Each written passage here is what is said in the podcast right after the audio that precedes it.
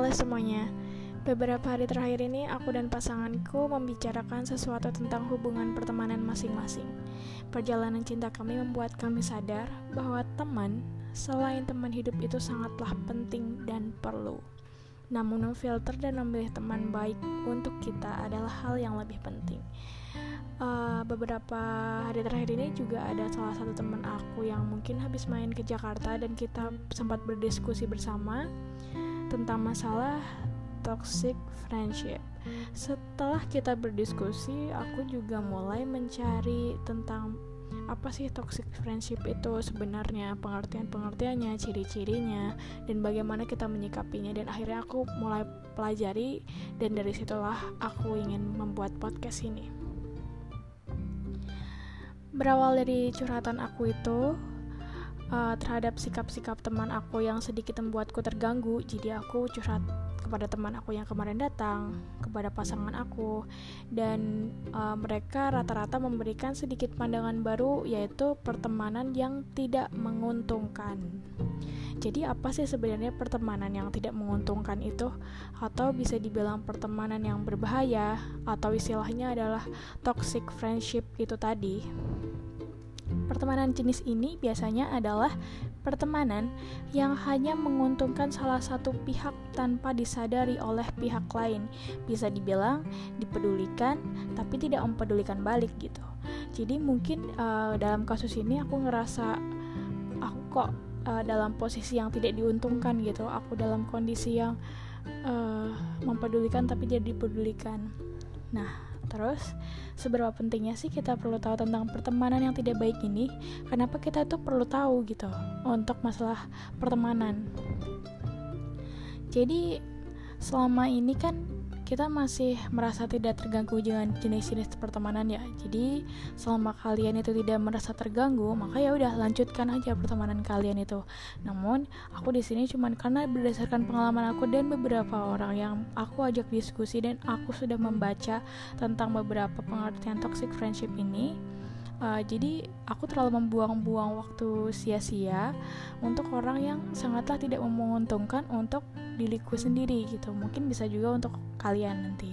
Tapi bukan berarti kita tidak perlu nih baik terhadap orang lain. Cuman memfilter teman yang berbahaya ini sangatlah perlu untuk ke depannya. Jadi tingkat pertemanan sendiri itu ada tiga.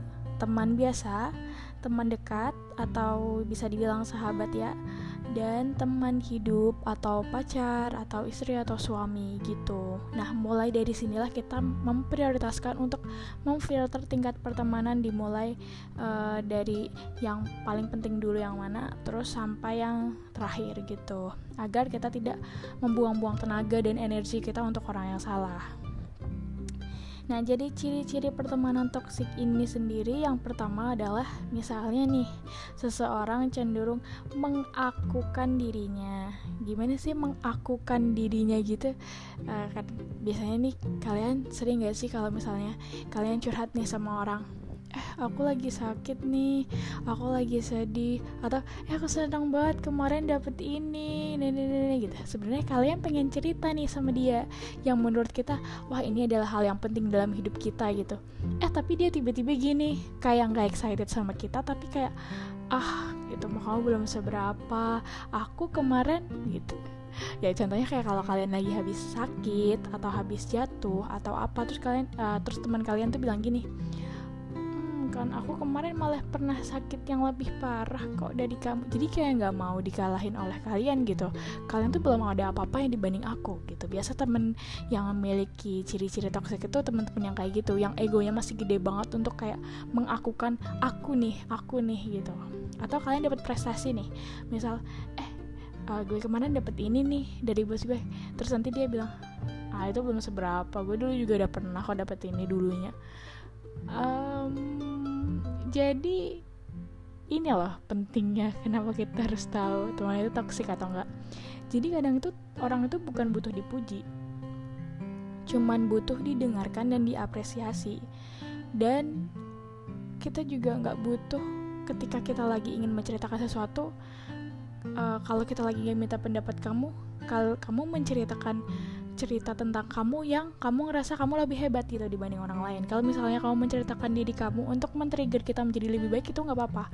Kayak misalnya kita cerita terus dia kayak ah nggak apa-apa banyak kok orang yang masih ini ya udah kamu sabar aja kan beda kan gitu maksudnya yang memberikan energi positif dan negatif gitu loh buat kita jadi kita kayak malas gitu kayak suatu saat lagi oh jadi ini bukan seberapa ya. Gitu kayak ngerasa kayak kita tuh sedih aja tambah sedih yang sedih tambah sedih yang senang gak jadi senang gitu kan.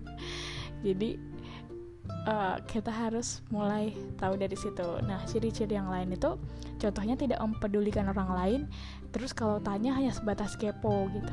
Misalnya ya uh, kalau kalian ada masalah nih terus kalian kayak minta tolong sama dia eh uh, sakit nih minta tolong nganterin ke dokter dong gitu.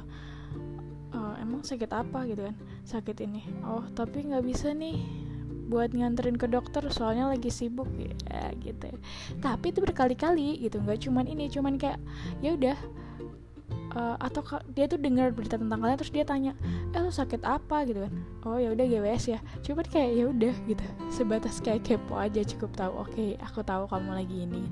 Tapi ya dia nggak peduli. Ketika kita lagi butuh dia dia malah nggak ada gitu. Padahal kalau dia butuh kita dia nyari nyari ya kan. Nah kayak gitu tuh pokoknya contohnya.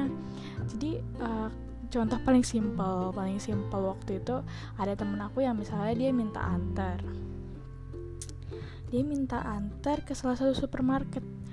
Uh, biasanya dia tuh selalu nganterin si orang ini si temennya ini maksudnya si temennya ini buat ke supermarket buat belanja. Tapi ketika temen aku ini minta tolong ke dia dia tuh selalu kayak nggak bisa kayak alasannya enggak lah aku capek enggak lah aku ini enggak lah aku gini. Ngerti gak sih? Maksudnya kan dia biasanya dimintain tolong dan temen aku mau mau aja.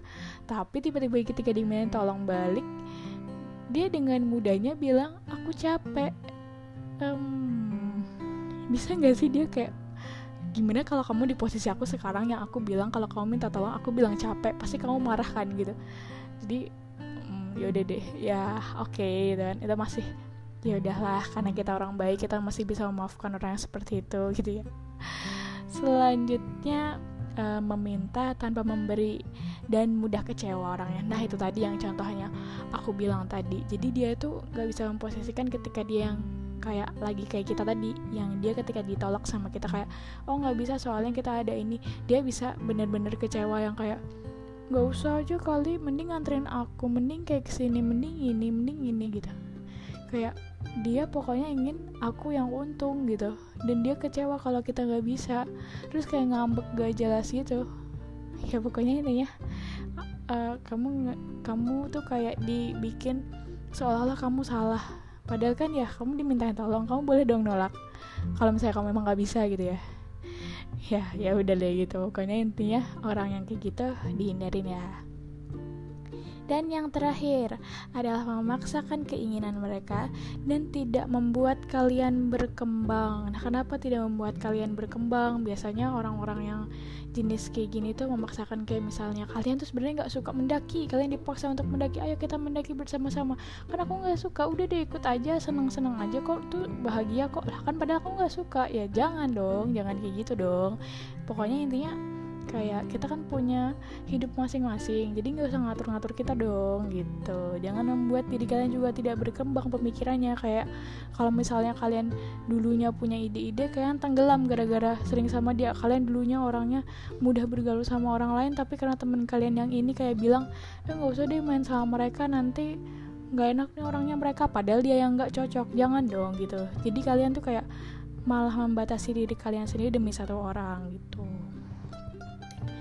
Nah, sudah jelas ya. Jadi intinya toxic friendship atau pertemanan yang beracun, berbahaya atau apa pun itu adalah pertemanan yang uh, antara satu orang atau beberapa orang ini memang mereka belum selesai pada egonya masing-masing sehingga apa yang harus kita lakukan untuk uh, mengatasi masalah ini gitu loh.